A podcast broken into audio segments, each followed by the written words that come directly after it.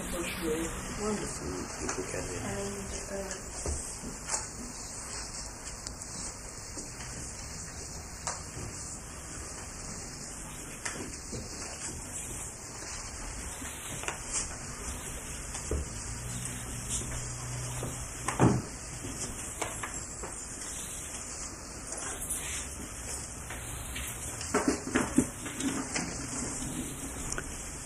Right?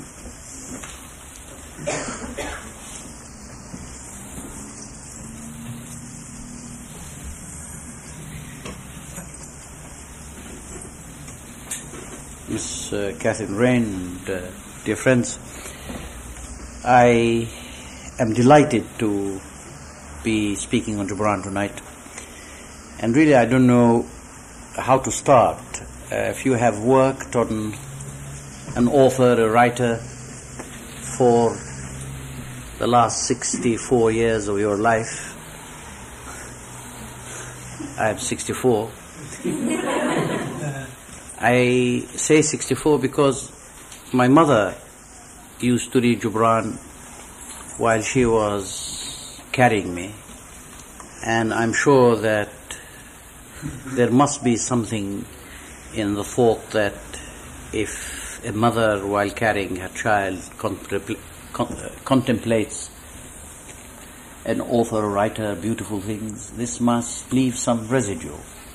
And I really am delighted to be here, and especially to address this subject tonight. I don't know uh, whether I'll make any sense. If you say something very near your heart, you can hardly apply the rules of the mind to. You can never do that. But uh, I'm glad to share with you one or two things. First of all, that this book, uh, which uh, you saw outside uh, Gibran of Lebanon, has been translated into Italian, and it was uh, last Sunday last. That's the 26th. Uh, it was uh, published, and uh, the Italian Lebanese community in Rome had a big uh, uh, festival in which the book's appearance was celebrated. And I was saying how delighted I was to know that there was an Italian translation. First of all, because it is a wonderful thing to be able to communicate to more people who don't even speak my language, either Arabic or English. And then also, I have the satisfaction that I don't have to correct it. Uh, that that is also a tremendous relief. And I think that, uh, having said this, I also say that the Italians are bringing out this. Uh, this is the cover of the book, the letters to May Ziadeh, which I published here in 1983 in honor of the centenary. These letters were originally written in Arabic, written to a woman that Gibran never met. They started the correspondence in 1914, 1912, 1914 and uh, they had not met. And when he died, she went mad, uh, literally. So, again, uh, this is a very, very unique and special story which is told in this marvelous uh, uh, book, uh, Blue Flame. Now, uh, I invited Dr. Neil Lawson Baker, a very close and wonderful friend. We are wayfarers and he, as a sculptor, has produced some fascinating work on Gibran. Now, I invited him to come and to bring a sample of his work. That is only a miniature of what stands outside his uh, house in uh, Wilton uh, Place in Knightsbridge. Uh, how tall is it? Uh, how many? How many feet? Um, seven or eight feet. Yeah, seven or eight feet. And Al-Mitra, if you remember the Prophet, it's the woman seeress who asks the Prophet to tell all that he has in his heart. And then it is in answer to Al-Mitra's request that he pours out his heart. And, I think that Neil, in his work and his love for Gibran, has really been the inspiration behind a lot of what I have done since I have met him. I would like to pay this tribute to him here tonight and to say how honored I am that he came and he brought this piece. So, Thank you for being here with me. Now, I am a fellow of uh, Temenos Academy, as you all know, and uh, this is my home. And I only want to also say how grateful I am to you, Kath- uh, Kathleen, for having invited me to come. And I will definitely come again next year if you still want me. But uh, that would be be a great honor. And I think we agreed on the subject to discuss next year. I shall be talking about the art of storytelling in the Arabic tradition. So this will include uh, Kalila Dimna and the Arabian Nights and all these marvelous stories that came out of, and which have really been translated into English, uh, beautiful translations, and they're available. And we hope to explore this aspect perhaps next time. Um, Khalil Gibran, Lebanon's great poet, painter, and teacher, was born in Bisharri, Lebanon, not far from the sacred cedar grove on January 6, 1883, and died in New York on April 10th, 1931, having immigrated to America in 1895 with his mother, half brother, and two sisters. On August 21st, 1931, his body was brought back to Lebanon and finally laid to rest in the chapel of Mar Sarkis, an ancient monastery hewn in part out of the living rock, not far from the house where he was born.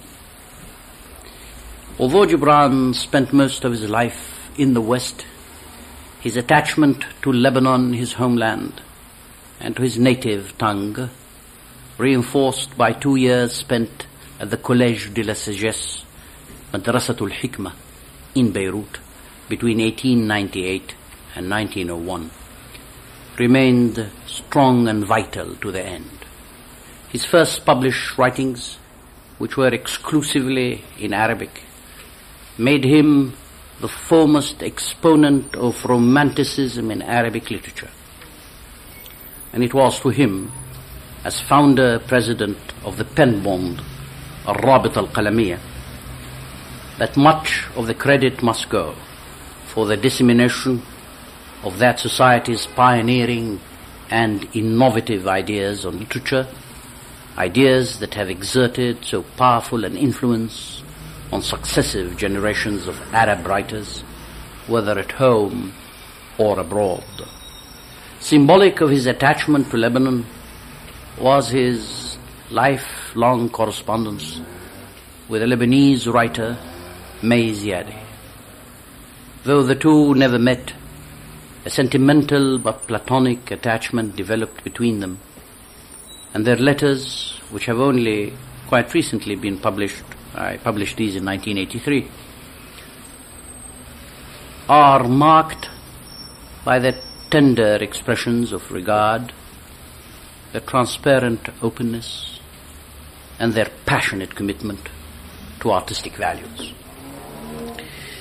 Although his first work in English, The Madman, did not appear until 1918, the intervening period was one in which the poet had been imbibing, assimilating, and gradually bringing to fruition the manifold cultural influences with which he was surrounded. First, the patronage of the avant-garde Boston photographer Fred Holland Day, then his association with his American benefactress, the schoolmistress and patron of the arts, Mary Haskell, and the two years spent studying art in Paris at her expense between 1908 and 1910, during which he rejected modernism in favor of a personal style expressive of his own poetic genius.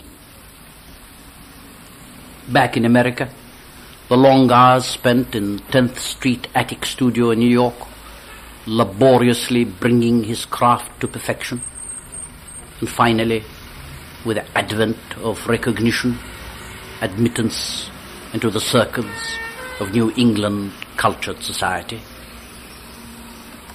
All this time, Gibran read widely in both Arabic and English, balancing the influence of Blake or Nietzsche, or, for instance, with that of the Sufi poets Ibn al-Farid or Ibn al-Arabi, so that Eastern and Western influences insensibly merged in his psyche.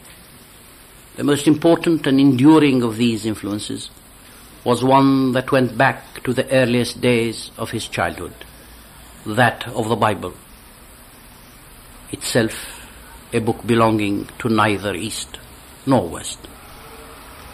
The culmination of this period of gestation was the English oeuvre, foremost amongst which ranks the Immortal Prophet, one of the most widely read and influential books of the 20th century. His chosen vehicles of expression in these works were the prose poem, the parable, interspersed with his powerfully symbolic artwork. Let me say one thing about the Bible for the benefit of my Arabic speaking uh, audience. Unfortunately, the Bible is in its Arabic translation when compared to the Quran, mistakenly of course, is said to be not of the same uh, literary excellence. I beg to differ and disapprove this theory. The Bible has its own style in Arabic. If it were to be the, like the Quran, it wouldn't be the Bible. Simple. And it is one of the most beautiful things that I have ever read in my early years, despite the fact that I was brought up in Quranic schools. But the Bible Arabic has a quality of rhythm which is hypnotic, and it has a power which is its own. And it is the Word of God too. I just wanted to correct that notion. We were talking about, I said uh, to Catherine today, I think it was Eliot's statement, there is no competition in the kingdom of God among the poets. And I want to assure you too that there is no competition in the kingdom of God among his messengers and teachers of the human race. I have a poem of my own where I speak, I was born in Nazareth. Yes. And I was born on top of a mountain in an English hospital. It was called Bathgate Hospital. the doctor was called Dr. Bathgate. And I mean, this poem, really, it's in Arabic, but it's descriptive of how I was born and how I descended from the palm in the hand of God into my mother's being. This is the word I used. And how I chose my mother to be my mother. And then, as I grow and begin to dream, and I say, in even that first day I was born, I saw a cross high on top of that mountain of Nazareth. And I saw two bodies. One was Christ, the other was Muhammad. And I couldn't distinguish between the two. I think uh, that feeling uh, inspired uh, my whole work throughout my life, whether it's in literature, whether it's in the art of living. I still believe that for the educated Arab, a knowledge of the Quran is incomplete without a knowledge of the Bible. In the same way, for any educated Arab, a knowledge of the Bible will be incomplete without the knowledge of the Quran. Do I make sense? Perhaps I do. Gibran was one of the very few who have achieved lasting eminence and fame as a writer in two completely disparate cultures. In this lay his genius, belonging, belonging to no precise literary tradition, He was able to build bridges between East and West. As a matter of fact, bridges between Christianity and Islam, evolving his own unique creed of love and unity, and thus enhancing the cause of peace and understanding in a world torn asunder by intestine disputes. Gibran's message found ample expression in his English works, especially in The Prophet, which shows his view of life through the relations of man to man and reflects the ideas on a variety of topics such as marriage, law, crime and punishment, freedom, generosity, religion, death, pain and pleasure. His message in The Prophet can be summarized as a passionate belief in the healing power of universal love and in the unity of being. According to the mystic tradition which Gibran followed, the key to all things is love. Once that is possessed, it frees one from greed, ambition, intellectual pride, blind obedience to custom, and awe of persons of higher social rank. This is also the theme of the earth gods, and to a certain extent, it influenced his portrait of Jesus in Jesus, the Son of Man, and shaped the hero of his Wanderer, which crystallizes Gibran's whole message of life and captures the mood and atmosphere of his homeland, Lebanon, as well as his native mode of thought and phraseology. Today, throughout the civilized world, not only Lebanon, which nourished his art, but all the English-speaking world, whose language and literature he enriched, pays tribute to his achievement. The very fact that we have a lecture on him here, in this room, in this very distinguished academy, is indeed a testimony to his place and position in world literature. The Lebanese people can give him no more fitting token of their recognition than to follow in the way he laid down for them some years ago that of peace and understanding, religious tolerance, reconciliation between East and West, and the unity of all mankind.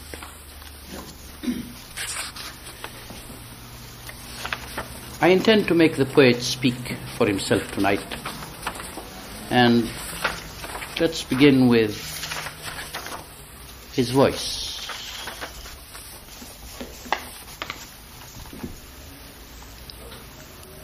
My spirit is to me a companion who comforts me when the days grow heavy upon me, who consoles me when the afflictions of life multiply.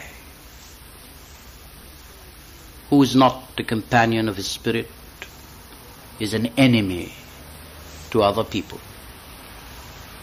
And he who seems not in his self a friend dies despairing.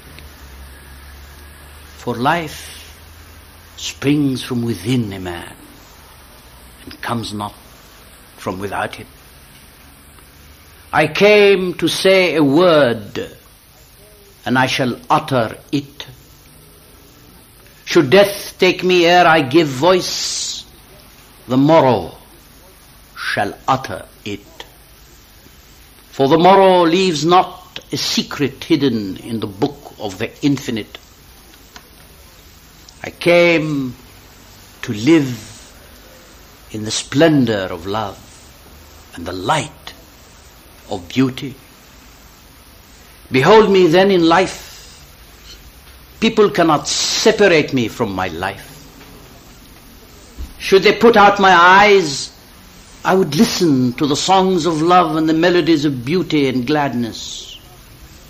Were they to stop my ears, I would find joy in the caress of the breeze, compounded of beauty's fragrance and the sweet breaths of lovers.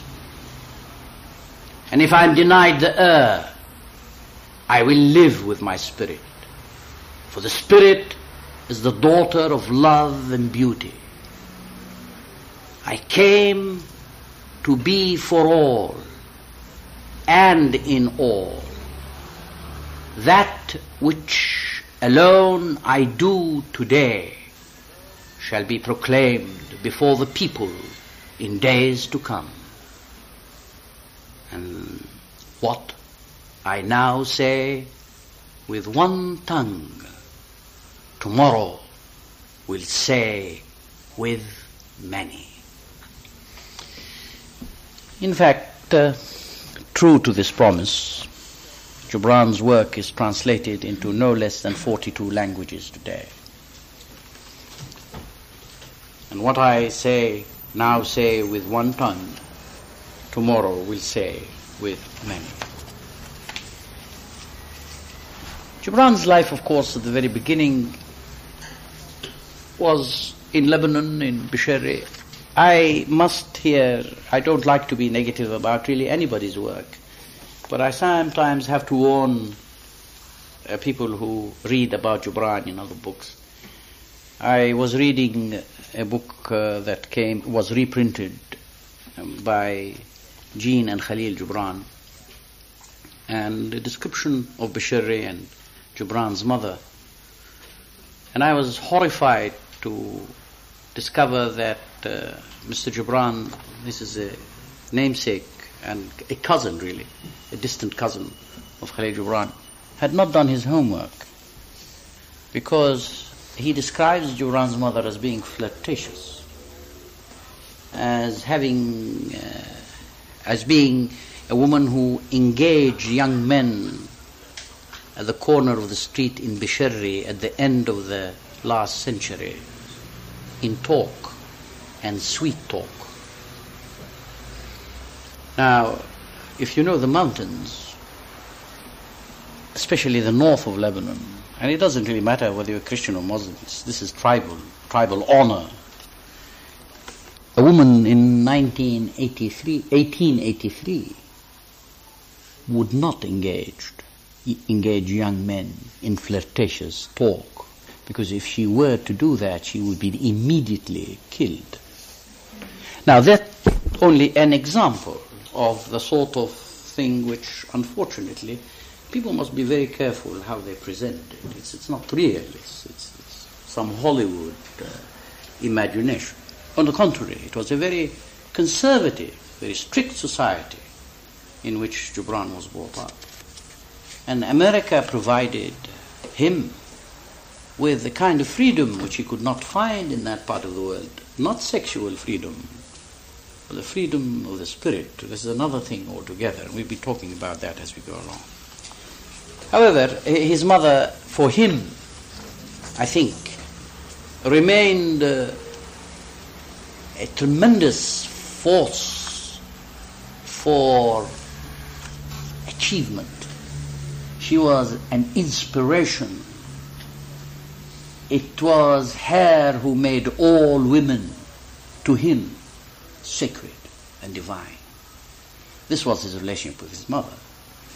Uh, the relationship with the father was a bit more complicated. His father, we don't know for sure, of course, everybody, especially with a character like Gibran, it is very easy to create or interpret stories. But what are the hard facts? We have very little. We don't know. The fact that the mother and the children left and the father was left behind in Lebanon suggests that there may have been difficulties. What they were, we don't know. Some say his father was imprisoned, he was an alcoholic. I have not found any proof anywhere.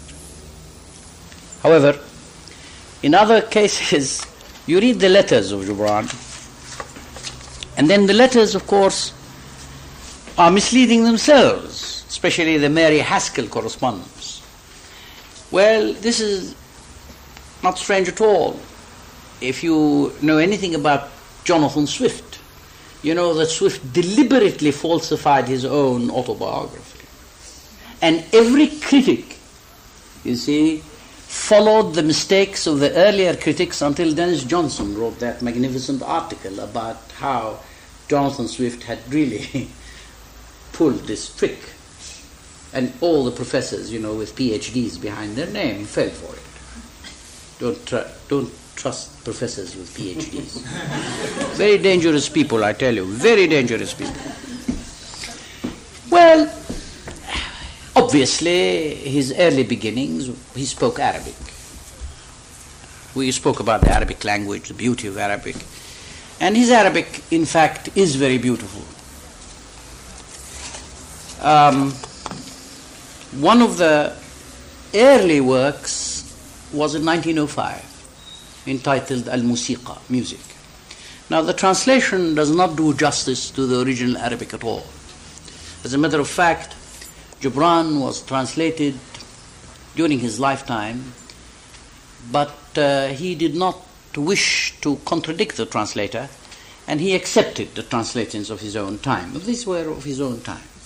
I think the time has come now for a definitive edition of Gibran's translated works from Arabic into English, which will take into account the poet's very special gifts in communicating in the Arabic language and his very special gifts of innovations in Arabic. No conference on Arabic literature anywhere in the Arab world would perhaps pay the recognition that Gibran deserves. Now, I am a scholar here and I stand before you with humility and I speak the truth. And you know, if you speak the truth, you run the risk of losing your life sometimes. But I think that the Muslim world has not yet recognized Khalil Gibran as he should be. And in Arabic, in large Arabic conferences, the name of Gibran is continuously repeated as being a major influence. It's unmistakable. Every, everyone recognizes. However, that recognition, can you imagine? We are establishing a chair in the name of this man in the United States of America. we were raising funds. You know, Americans love to raise funds. As a matter of fact, the entire nation is engaged in fundraising. a pursuit that I find extremely difficult to undertake. I was forced to do that. But, all right, here is someone who has honored the Arabic language. Here is someone whom, if you presented in Western circles, he would honor the Arab nation. Here is someone who has really enriched the lives of millions of people of different countries, of dif- different nations. With all the wealth we have, just think with me, with all the wealth that we have in the Arab world, we could not raise more than $250,000.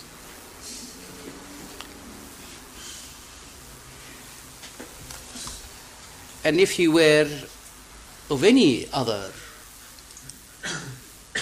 most probably nationality. I wouldn't like to bring about dissension, and, but uh, but there are certain things that are truths. They would the, the whole thing would have been, you know, finished. But the the university is committed. It was an institutional decision, one of the major universities of the United States, to create a chair in honor of Khalil Gibran because he symbolized the greatness of the human spirit.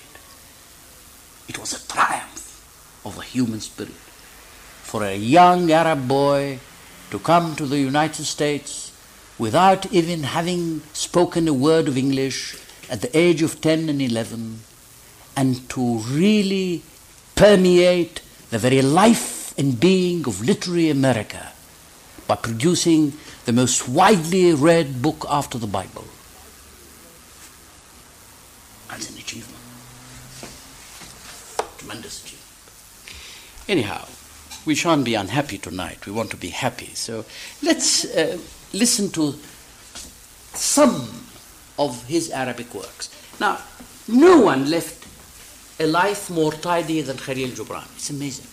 You know, poets are known for being extremely irresponsible, not you, uh, very irresponsible and untidy. And uh, I get into these terrible embarrassing situations when my wife walks into my study and wants to see everything in its place. Doesn't really work like that. But, well, anyhow, we've survived over the years. but here is a man who has really left a very tidy life. From about 1905 to 1918, he writes in nothing but Arabic. From 1918 to 1931, the year he dies, he writes in nothing but English. Beautiful. Or he collects certain essays and puts them in one or two volumes that are published later, but these are not the major work of his career. So his career is divided into two parts. One part is the Arabic part, the other is the English. It's very interesting to see. In the Arabic part, you have the young, angry, enthusiastic, passionate, you see, fiery man who is wants to change the world. And you see it and it comes through and it's powerful. And of course, like every single one of us learns through wisdom that in later life you begin to think more and you begin to walk more slowly. And there are, for wisdom, there's a price you pay. You become less aggressive in everything. And indeed, this shows in his own work. The wisdom overtakes, and he begins to move into a new realm, and that is the realm of the Sufi world. And indeed, he becomes a mystic. And um, the mysticism of Gibran is one that is unique. Before we walked in here, a lady, and I thank her for having asked me this question because I wouldn't have shared it with you tonight. I think this was the toughest exam that I have ever been uh, really put through. It was an restricted test. She said to me, in one word, why is he so important? The answer was healing. He has a healing message. Those of us who feel broken, wounded, lacerated, touched. We look for some brave like help. We want to feel that we're loved and we're wanted. But there is some care for us in this world. We're not lost. And suddenly someone comes around and says, You are marvelous, great, you beautiful. You are what you are. And immediately this hand lifts you up into a completely different realm. That's a healing process. Gibran had this gift in his life. He brought healing to the souls and spirits of a lot of people who at that time had lost faith. They could never find the kind of support they needed of the traditional institutions that had the power to give that. The world had become too materialized. Isn't it marvelous the most materialistic nation in the world, the most materialistic nation in the world, becomes the most supportive of the most spiritual by an author or writer. Isn't life? And what a marvelous life it is that we live in it and we can recognize these things and, and see in every tragedy perhaps some kind of rebirth and revival. And I think Gibran really communicates this to us. He says, it's never too late. There's always hope. As long as the sun rises and you're alive and there are other people around you, you're happy. I think this message goes through in everything he has written. I have been reading this, sharing this, writing on this all my life. But every time I share it, you know, something grips my heart. There's a lump in the throat. There is an exhilaration and there is a joy. Because it's such a great message. It's a message that it's an honor and a privilege to share. I think we all owe Lebanon a great deal. Poor Lebanon that has suffered for so long, and there is something about that too. We owe Lebanon a great deal that it has given us Khalil Gibran. And I think we owe America also equally a great deal because it adopted him. And we owe the English language a great deal because it is a language in which he wanted to communicate the universal message. And he found, and that's the reason why he wrote in English. He was asked, Why are you writing in English? He said, Because I want this message to reach as many people as possible. This is the widest spoken language in the world. It was not because he wanted to become famous or popular or even rich. He was never rich. He died a very poor man. His estate is very rich. There's a big difference between the two. His first book in Arabic was entitled Music, Al Musiqa. Just one or two passages. My friend, uh, music is a language of spirits. Its melody is like the frolicsome breeze that makes the sting, the strings quiver with love. With the gentle fingers of mu- music knock at the door of our feelings, they awaken memories that have long lain hidden in the depths of the past. The sad strains of music bring us mournful recollections, and her quiet strains bring us joyful memories. The sound of strings makes us weep at the departure of a dear one, or makes us smile at the peace God has bestowed upon us. Soul of music is of the spirit, and her mind is of the heart. When God created man, he gave him music as a language different from all other languages. And early man sang her glory in the wilderness, and she drew the hearts of kings and moved them from their thrones. Our souls are like tender flowers at the mercy of the winds of destiny. They tremble in the morning breeze and bend their heads under the falling dews of heaven. The song of the bird awakens man from his slumber and invites him to join in the psalms of glory to eternal wisdom that has created the song of the bird. Such music makes us ask ourselves the meaning of the mysteries contained in ancient books.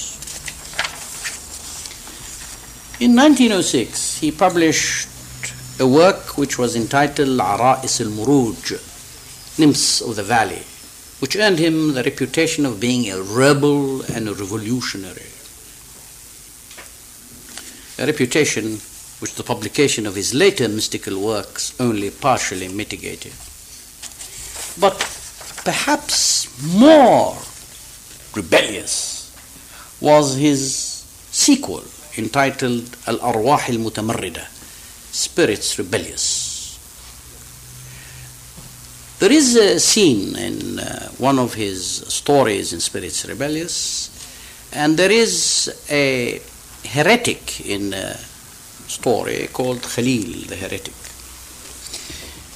The speech is as follows, and I will only quote parts of it. It starts in Arabic in the following way من أعماق هذه الأعماق نناديك أيتها الحرية فاسمعينا From the depths of these depths we call you, O liberty, hear us.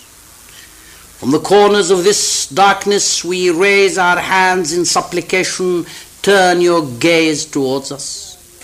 On the expanse of these snows we lay ourselves prostrate before you.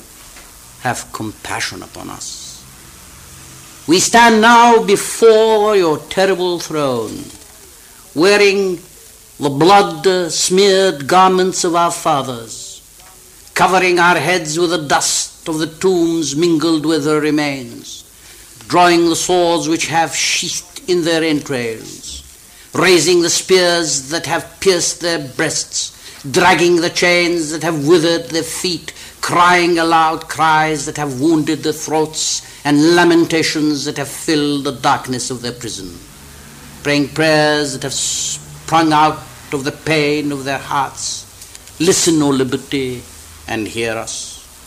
From the sources of the Nile to the estuary of the Euphrates, the wailing of soul surging with the scream of the abyss rises.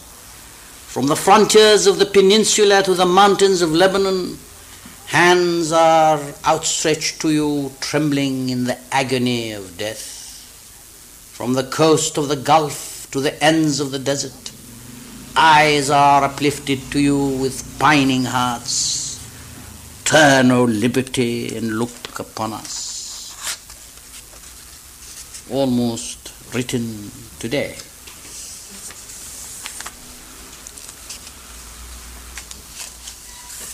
And it uh, ends with this marvelous crescendo. It's beautiful. Listen, O liberty, and hearken unto us. Turn your gaze towards us, O mother of the earth's inhabitants, for we are not the offspring of your rival. Speak with the tongue of any one of us, for from the spark of a spark the dry straw catches fire.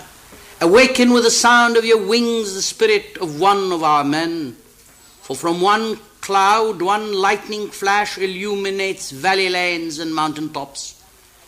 Disperse with your resolve these dark clouds, descend as a thunderbolt, destroy like a catapult the props of those thrones erected on bones and skulls, plated with the gold of taxes and bribery, and soaked in blood and tears.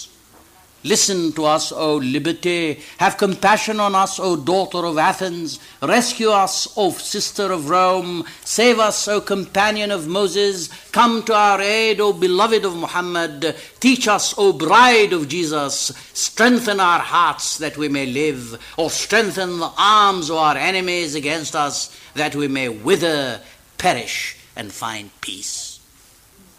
Past stuff. They burnt his books. He was excommunicated, his books were burnt equally by Muslims and Christians alike. And when this happens to you, be sure you have done an excellent piece of work.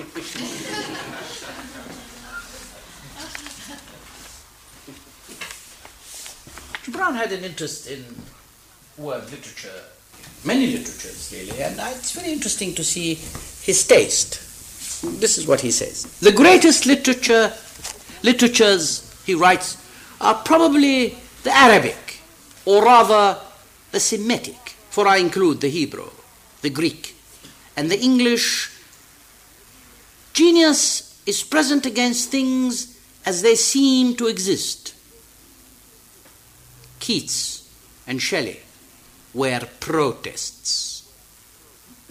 They loved the English scene, but they gave it classic setting in an imaginary world. So did Spenser. But the Greeks and the Romans were at home with the Greek and the Roman world. They were less like aliens. The French, too, are at home. They accept Dante. Uh, sorry, they accept. Dante did not. He was the greatest of all Protists. And again of Shelley, he writes He is a world in himself. His soul is that of an excited god who, being sad and weary and homesick, pass the time singing of other worlds.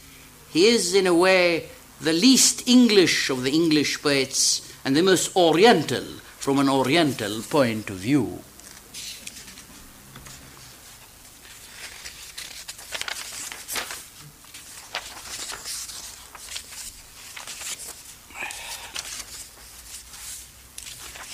His Arabic work continues to be written up to about 1918, and I think it is with his English works that we begin to see the more mature Gibran beginning to write. This, the, the first work was entitled The Madman, published in 1918, and I'd like just to share with you the opening. It has no title, but I have given it the title, Thus I Became a Madman. This is how it goes. You ask me how I became a madman. It happened thus. One day, long before many gods were born, I woke from a deep sleep and found in all my, all my masks were stolen. The seven masks I have fashioned and worn in seven lives. I ran maskless through the crowded streets shouting, Thieves! Thieves! The cursed thieves! Men and women laughed at me, and some ran to their houses in fear of me. And when I reached the marketplace, a youth standing on a housetop cried, He is a madman! I looked up. I looked up to behold him. The sun kissed my own naked face for the first time. For the first time, the sun kissed my own naked face, and my soul was inflamed with love for the sun, and I wanted my masks no more, and as if in a trance I cried, Blessed, blessed are the thieves who stole my masks. Thus I became a madman. And I have found both freedom and safety in my madness the freedom of loneliness, and the safety from being understood.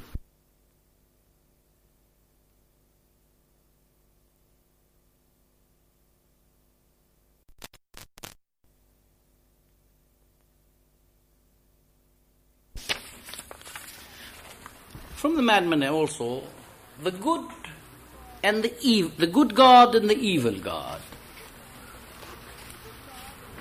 The good God and the evil God met on the mountain top. The good God said, Good day to you, brother. The evil God made no answer. And the good God said, You are in a bad humor today. Yes, said the evil God, for of late I have been often mistaken for you, called by your name, and treated as if I were you, and it ill pleases me. And the good God said, But I too have been mistaken for you and called by your name. The evil God walked away cursing the stupidity of man. In 1919, Gibran wrote a poem in Arabic entitled Al Mawakib. This has been set to music by Fairuz. It's a beautiful song. Uh, uh, it's about the, the image of uh, wood, nature. Nature becomes alive here. I think one of the earliest, uh, perhaps in, in, in Arabic uh, literature, one of the earliest um, propagandists for the sanctity and for the well being of nature is Khalil Gibran. Of course, there are nature poets, but here was a different approach to nature. It was the web. It was our home. We have to look after it, you see. So this comes throughout. In the same way, uh, his, his uh, uh, defense of the rights of women to have their, their choice, this comes in Uh, Al-Ajniha al-Mutakassira, Broken Wings, where he questions the traditions where a woman has no choice in dictating the course of her life. And of course, throughout his, his work, you can see this defense of the rights of women. Mind you, it's not a feminist ideology, it's something completely different. It's nothing, nothing to do with feminism. I have to explain that because lest we confuse things in an age where everything is confused. Uh, this poem in Arabic was very badly translated into English by, by, somebody, and I don't need to read the English translation, but it's a, it's a beautiful image of nature by Gibran. In uh, one of his Arabic poems, he also, which published during that period, if he had written some time ago, was about the conditions of his own country at the time of the Great Famine. And you know, I was reading this during the sad and uh, horrifying experiences of the civil war, which wasn't a civil war in Lebanon, it was a vicarious war. Other people were fighting their own wars on Lebanese soil. So uh, it was really that, it was a vicarious war. But uh, the Lebanese people paid the price. And it goes in this way it says, My people, my people died on the cross. They died with their hands stretched toward the east and west, while the remnants of their eyes stared at the blackness of the firmament. They died silently, for humanity had closed its ears to their cry. They died because they did not befriend their enemy. They died because they loved their neighbors. They died because they placed trust in all humanity. They died because they did not oppress the oppressors. They died because they were the crushed flowers and not the crushing feet. They died because they were peacemakers. They perished from hunger. In a land rich with milk and honey, they died because the monsters of hell arose and destroyed all that their fields grew and devoured the last provisions in their bins. They died because the vipers and sons of vipers spat out poison into the space where the holy cedars and the roses and the jasmine breath breathe their fragrance. This is a very touching poem. One other poem which I think would like to share with you is about yesterday, today, and tomorrow. I said to my friend, see her leaning over his arm. Yesterday she leaned over my arm. And he said, Tomorrow she will lean over mine.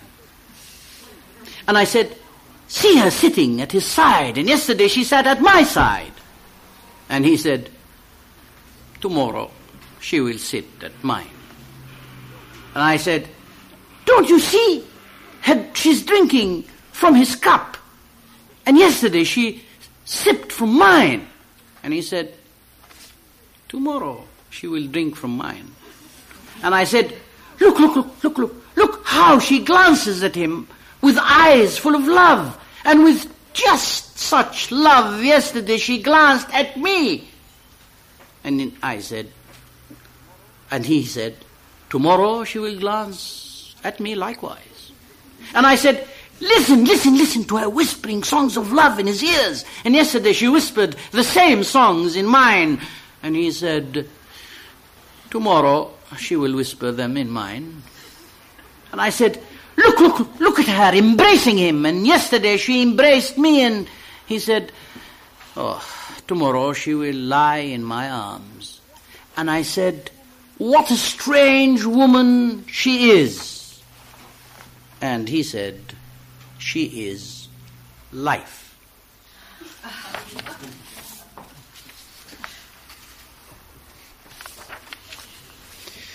The prophets you all are very familiar with, and of course, everybody reads this passage about love and marriage and all that. I'm going to read one which is very special to me. And uh, did I read this at your wedding? Uh, the passion and wisdom. That's it. Uh, uh, Neil uh, asked, honored me really, great honor it was to read some Gibran uh, in Chichester, was it? Yes, in that beautiful cathedral. And I chose this one, and you chose another one. So I read two, but this is the one I chose. There is a reason for that, and I'll share it with you. And the priestess spoke again and said, Speak to us of reason and passion. And he answered, saying, Your soul is oftentimes a battlefield upon which your reason and your judgment wage war against your passion and your appetite. Would that I could be the peacemaker in your soul, and that I might turn the discord and the rivalry of your elements into oneness and melody. But how shall I, unless you yourselves be also the peacemakers, nay, the lovers of all your elements. Your reason and your passion are the rudder and the sails of your seafaring soul. If either your sails or your rudder be broken, you can but toss and drift or else be held at a standstill in mid-seas. For reason ruling alone is a force confining and passion unattended is a flame that burns to its own destruction. Therefore, let your soul exalt your reason to the height of passion, that it may sing. And let it direct your passion with reason, that your passion may live through its own daily resurrection, and like the phoenix rise above its own ashes. I would have you consider your judgment and your appetite even as you two loved guests in your house. Surely you would not honor one guest above the other. For he who is more mindful of one loses the love and the faith of both. Among the hills, when you sit in the cool shade of the white poplars, sharing the peace and serenity of distant fields and meadows, then let your heart say in silence, God rests in reason. And when the storm comes and the mighty wind shakes the forest and thunder and lightning proclaim the majesty of the sky, then let your heart say in awe, God moves in passion. And since you are a breath in God's sphere, and a leaf in God's forest, you too should rest in reason and move in passion.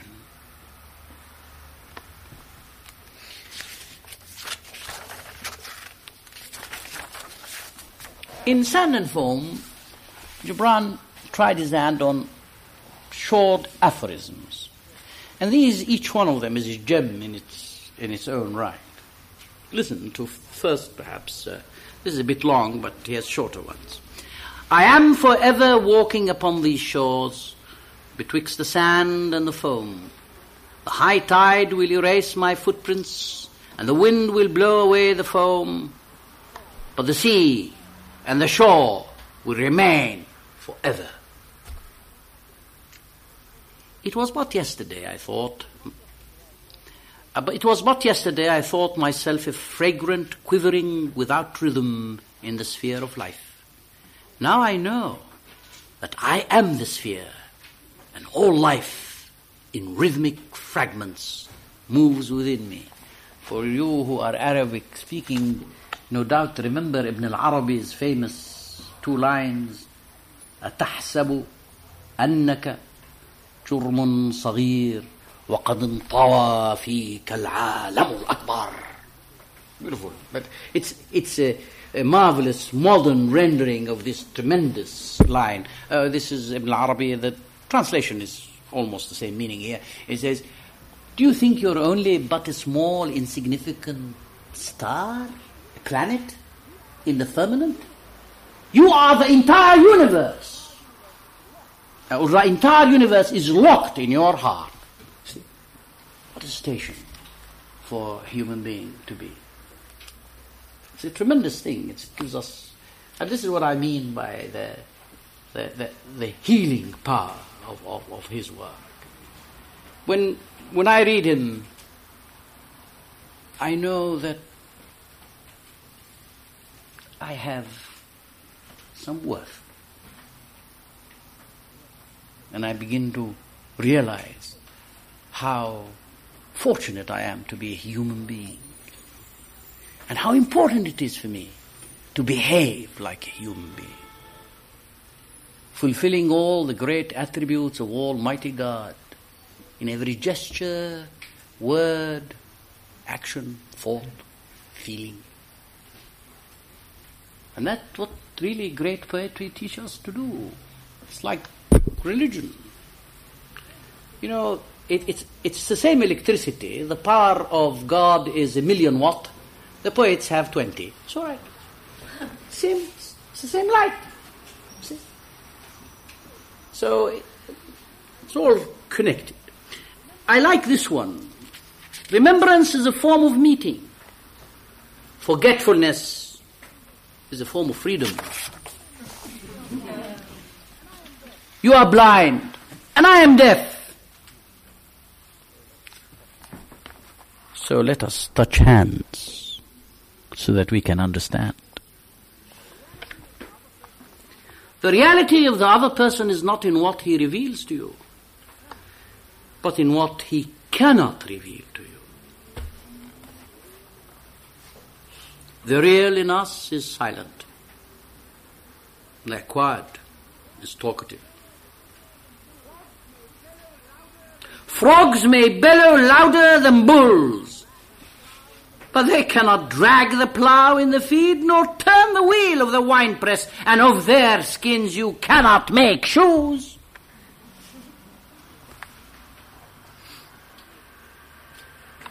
How noble is that sad heart who would sing a joyous song with joyous hearts. Every man loves two women. One is the creation of his imagination. The other is not yet born. Men who do not forgive women their little faults will never enjoy their great virtues. How true.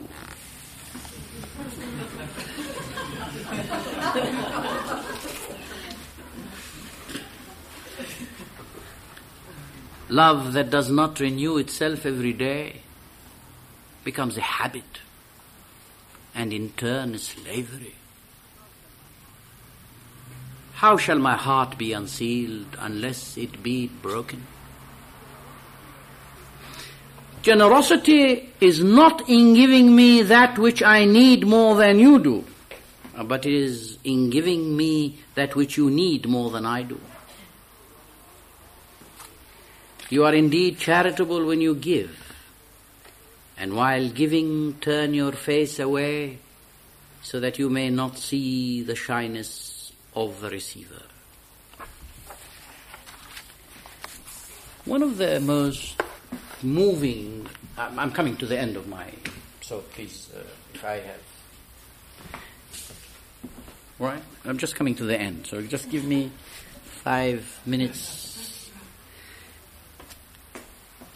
One of the most moving, perhaps, scenes in Jesus, the Son of Man, and in the whole of Gibran's work, is this meeting between Mary Magdalene and uh, Jesus Christ.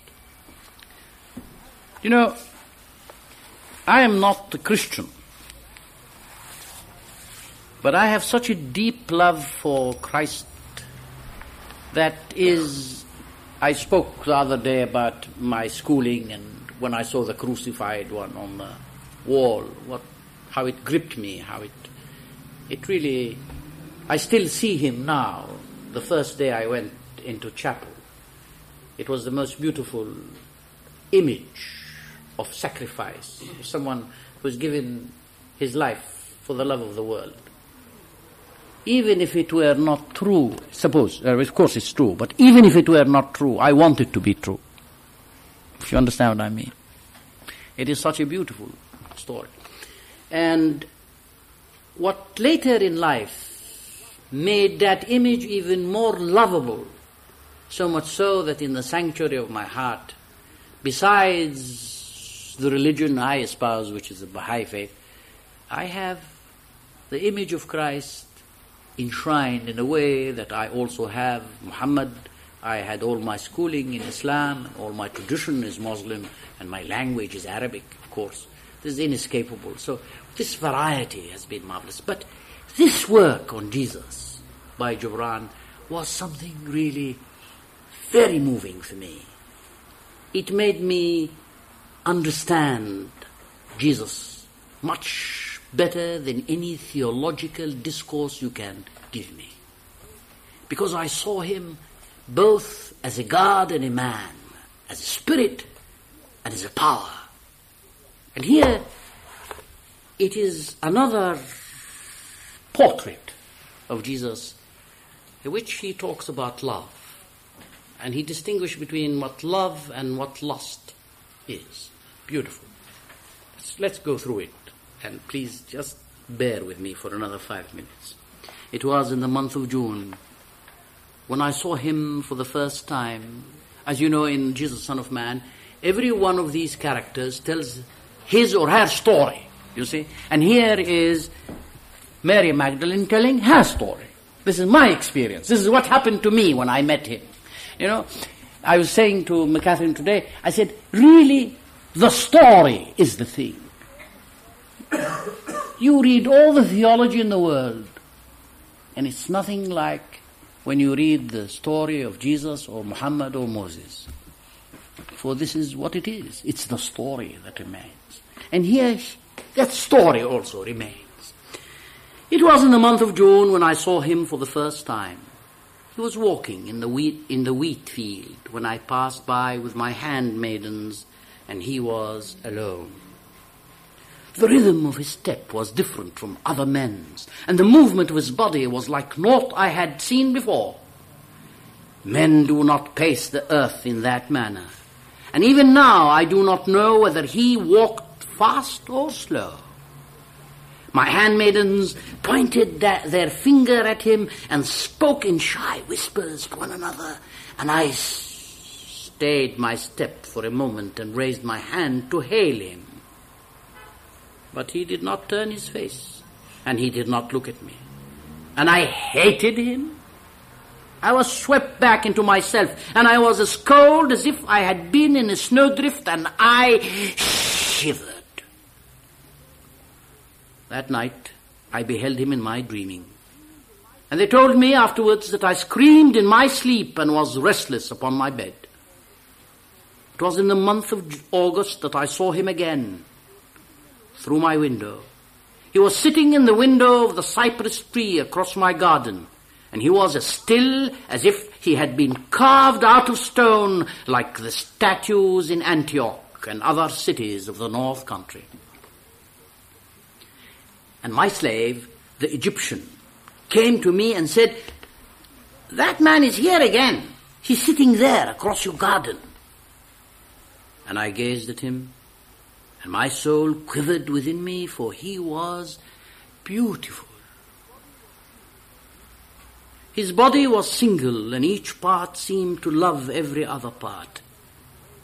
Then I clothed myself with raiment of Damascus, and I left my house and walked towards him. Was it my aloneness, or was it his fragrance that drew me to him? Was it hunger in my eyes that desired comeliness, or was it his beauty that sought the light of my eyes? Even now I do not know. I walked to him with my scented garments and my golden sandals, the sandals the Roman captain had given me, even these sandals. When I reached him, I said, Good morrow to you. And he said, Good morrow to you, Miriam. And he looked at me, and his night eyes saw me at, as no man had seen me. And suddenly I was as if naked, and I was shy. Yet he had only said, Good morrow to you. And then I said to him, Will you not come to my house? And he said, Am I not already in your house?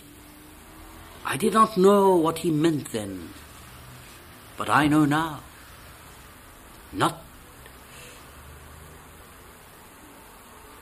And I said, Will you not have wine and bread with me? And he said, Yes, Miriam, but not now. Not now. Not now, he said. And the voice of the sea was in those two words, and the voice of the wind in the trees. And when he said them unto me, life spoke to death. For mind you, my friend, I was dead. I was a woman who had divorced her soul. I was living apart from the, this self which you now see. I belonged to all men and to none. They called me harlot and a woman possessed of seven devils. I was cursed and I was envied. But when his dawn eyes looked into my eyes, all the stars of my night faded away, and I became Miriam, only Miriam, a woman lost to the earth she had known, and finding herself in new places. And now again I said to him, Come into my house and share bread and wine with me. And he said, Why do you bid me to, your, to be your guest? And I said, I beg you to come into my house. And it was all that was sod in me and all that was sky in me calling unto him. And he looked at me, and the noontide of his eyes was upon me, and he said, You have many lovers, and yet I alone love you. Other men love themselves in your nearness. I love you in yourself. Other men see a beauty in you that shall fade away sooner than their own years. But I see in you a beauty that shall not fade away. And in the autumn of your days that beauty shall not be afraid to gaze at itself in the mirror, and it shall not be offended. I alone love the unseen in you. Then he said in a low voice, Go away now. If this cypress tree is yours and you would not have me sit in its shadow, I will walk my way. And I cried to him, and I said, Master, come to my house. I have incense to burn for you, and a silver basin for your feet. You are a stranger, and yet not a stranger. I entreat you, come to my house. Then he stood up and looked at me even as the seasons might look down upon the fields, and he smiled, and he said again, All men love you for themselves. I love you for yourself. And then he walked away. But no other man ever walked the way he walked. Was it a breath born in my garden that moved to the east? Or was it a storm that would shake all things to their foundations? I knew not. But on that day the sunset of his eyes slew the dragon in me, and I became a woman. I became Miriam, Miriam of Mijdel. You know, I could go on and on and on with this marvelous poetry. I, you know, the university professors are in the habit to talk a lot about the poetry which they never read or share with their students. And I thought this evening what I have done is the opposite. And what I shared with you are the words of Gibran. But after all, what can I say that can be superior to what the author and the subject of our discussion can say himself? All this, you know, critical analysis, this is something, as I grow older, I think that I have wasted a lot of my time doing it, a lot of my time. But I tried to share with you tonight, perhaps, something of the spirit of Gibran, and something of the spirit of Lebanon too. Because I think Gibran and Lebanon are inseparable.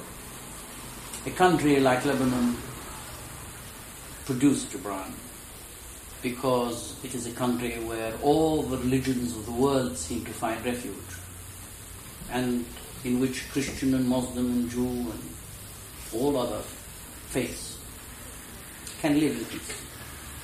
Let's hope that this message will at least bring peace to Lebanon again and also to many other parts of the world. How do you end a lecture like this?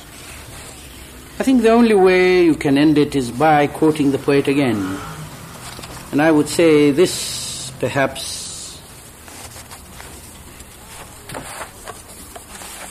Now I will rise and strip me of time and space, and I will dance in the field untrodden. The dancer's feet will move with my feet, and I will sing in that higher air, and a human voice will throb within my voice. We shall pass into the twilight, perchance to wake to the dawn of another world. But love shall stay, and his finger marks shall not be erased. The blessed forge burns, the sparks rise, and each spark is a sun. Better it is for us, and wiser, to seek a shadowed nook and sleep in our earth divinity, and let love, human and frail, command the coming day.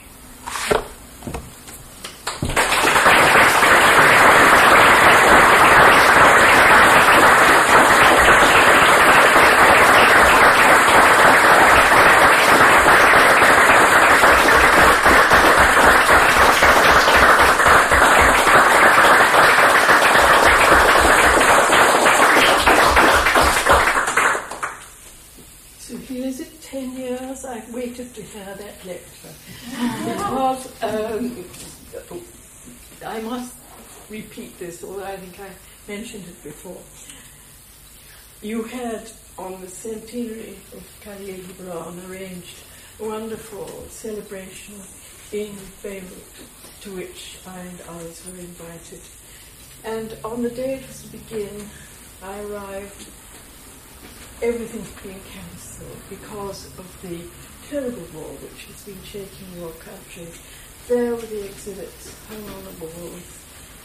It didn't take place, but it was a, a, an amazing, for me, this is one of the most important things of my life, that you invited me one thing, because of course my master, William Blake, is also a great prophet.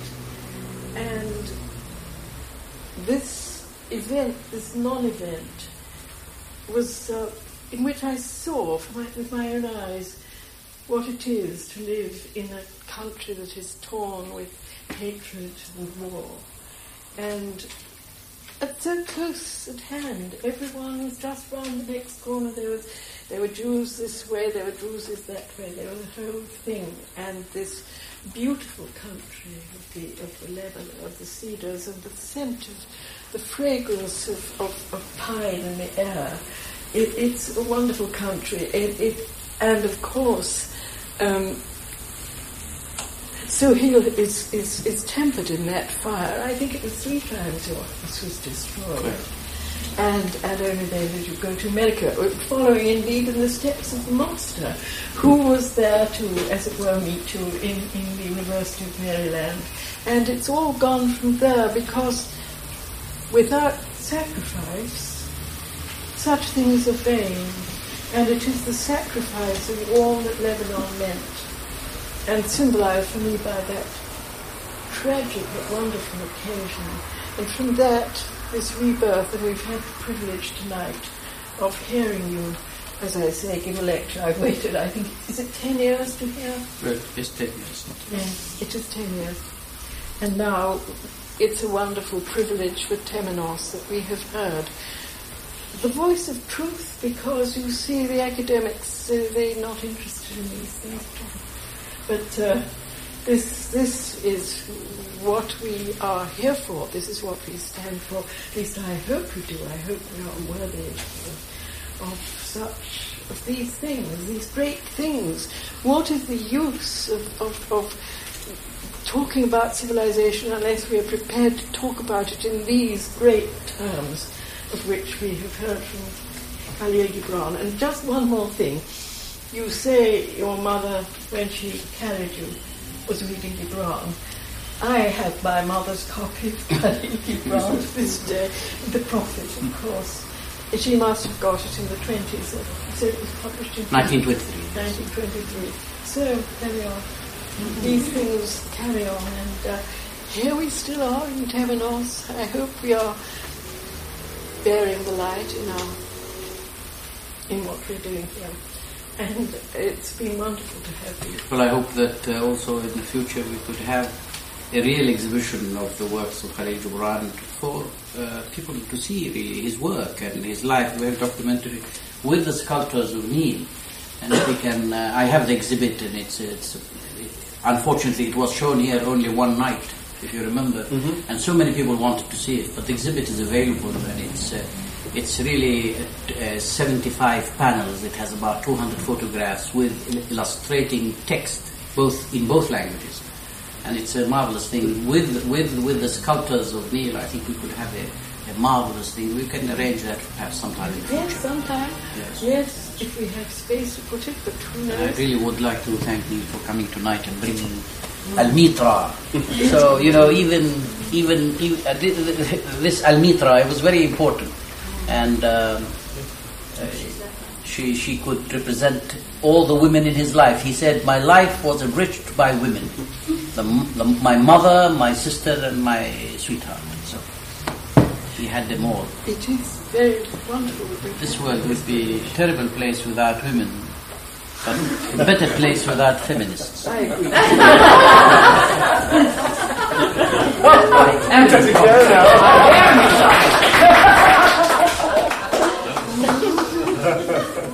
Anyhow, Marvelous.